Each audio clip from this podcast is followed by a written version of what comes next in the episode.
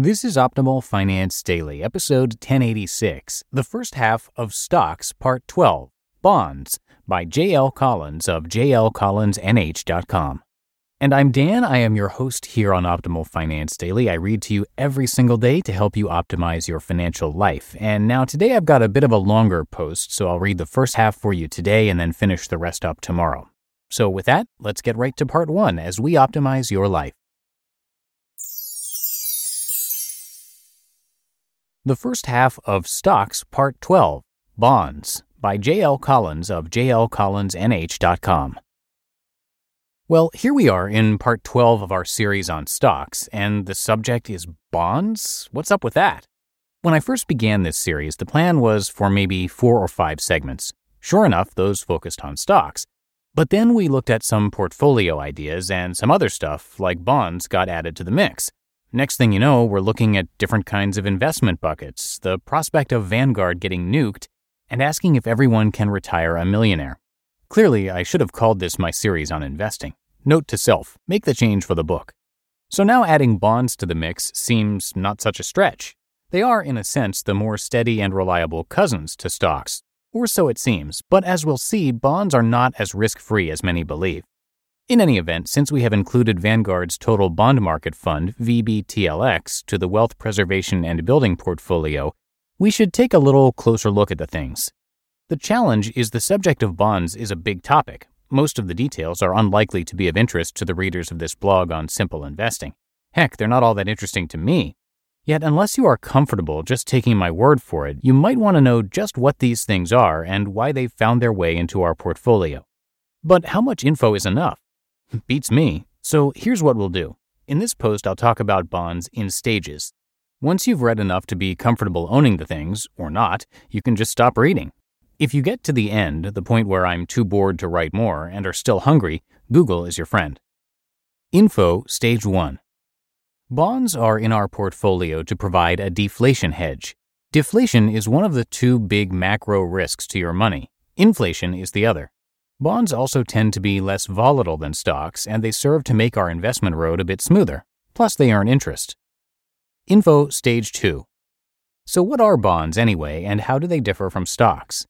In the simplest terms, when you buy stock, you are buying part ownership in a company. When you buy bonds, you are loaning money to a company or to the government. Since deflation is when the price of stuff falls, when you get paid back, the money you've lent has more purchasing power. Your money buys more stuff than when you lent it. This increase in value helps to offset the losses deflation will bring to your other assets.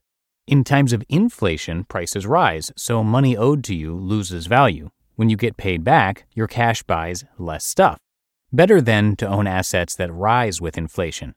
We'll only see this sharp rise in the one and fall in the other in times of rapid inflation or deflation, both of which are bad times. In the more normal times of modest inflation, our bonds and REITs will still serve us well. Bonds will pay their interest and REITs their dividends. Info Stage 3 since we own our bonds in VBTLX, a broad based bond index fund, most of the risks in owning individual bonds go away. The fund holds 5,248 bonds, all investment grade and none rated lower than BBB, see stage 4.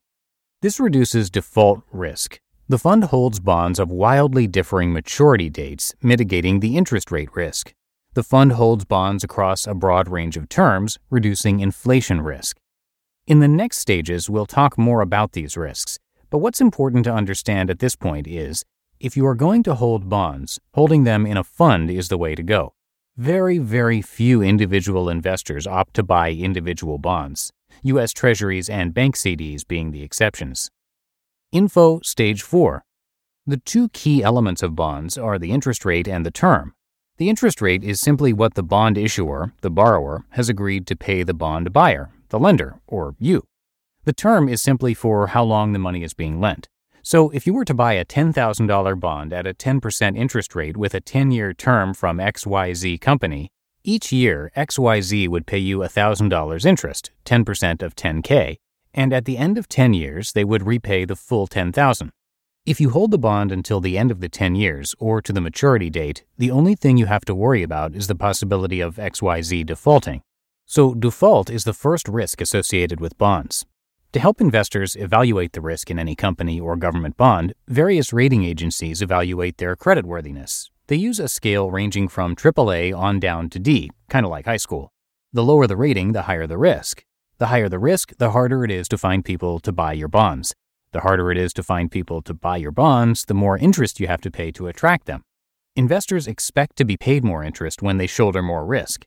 So, default risk is also the first factor determining how much your bond will pay you. As a buyer of bonds, the more risk you are willing to accept, the higher the interest you'll receive. Info Stage 5. Hear that in tomorrow's episode.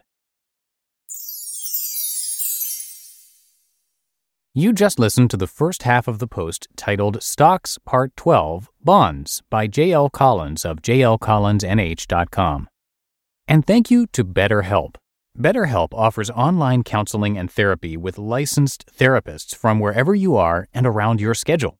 They have counselors specializing in depression, stress, anxiety, self esteem, anger, grief, and so much more. BetterHelp makes it super convenient in that there are four communication modes text, chat, phone, and video, and it's all available worldwide. You can start communicating in under 24 hours. Anything you share is confidential, and this is not a crisis line. This is professional counseling and therapy with licensed therapists, which is super important, but actually affordable with financial aid available. If you're not happy with your counselor for any reason, you can request a new one at any time with no additional charge. They have 3,000 U.S. licensed therapists all across the 50 states. Best of all, it's a truly affordable option. Optimal Finance Daily listeners get 10% off for the first month with discount code OFD. So why not get started today?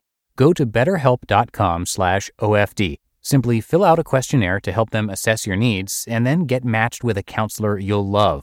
That's betterhelp.com/OFD and I have that linked in this episode's description.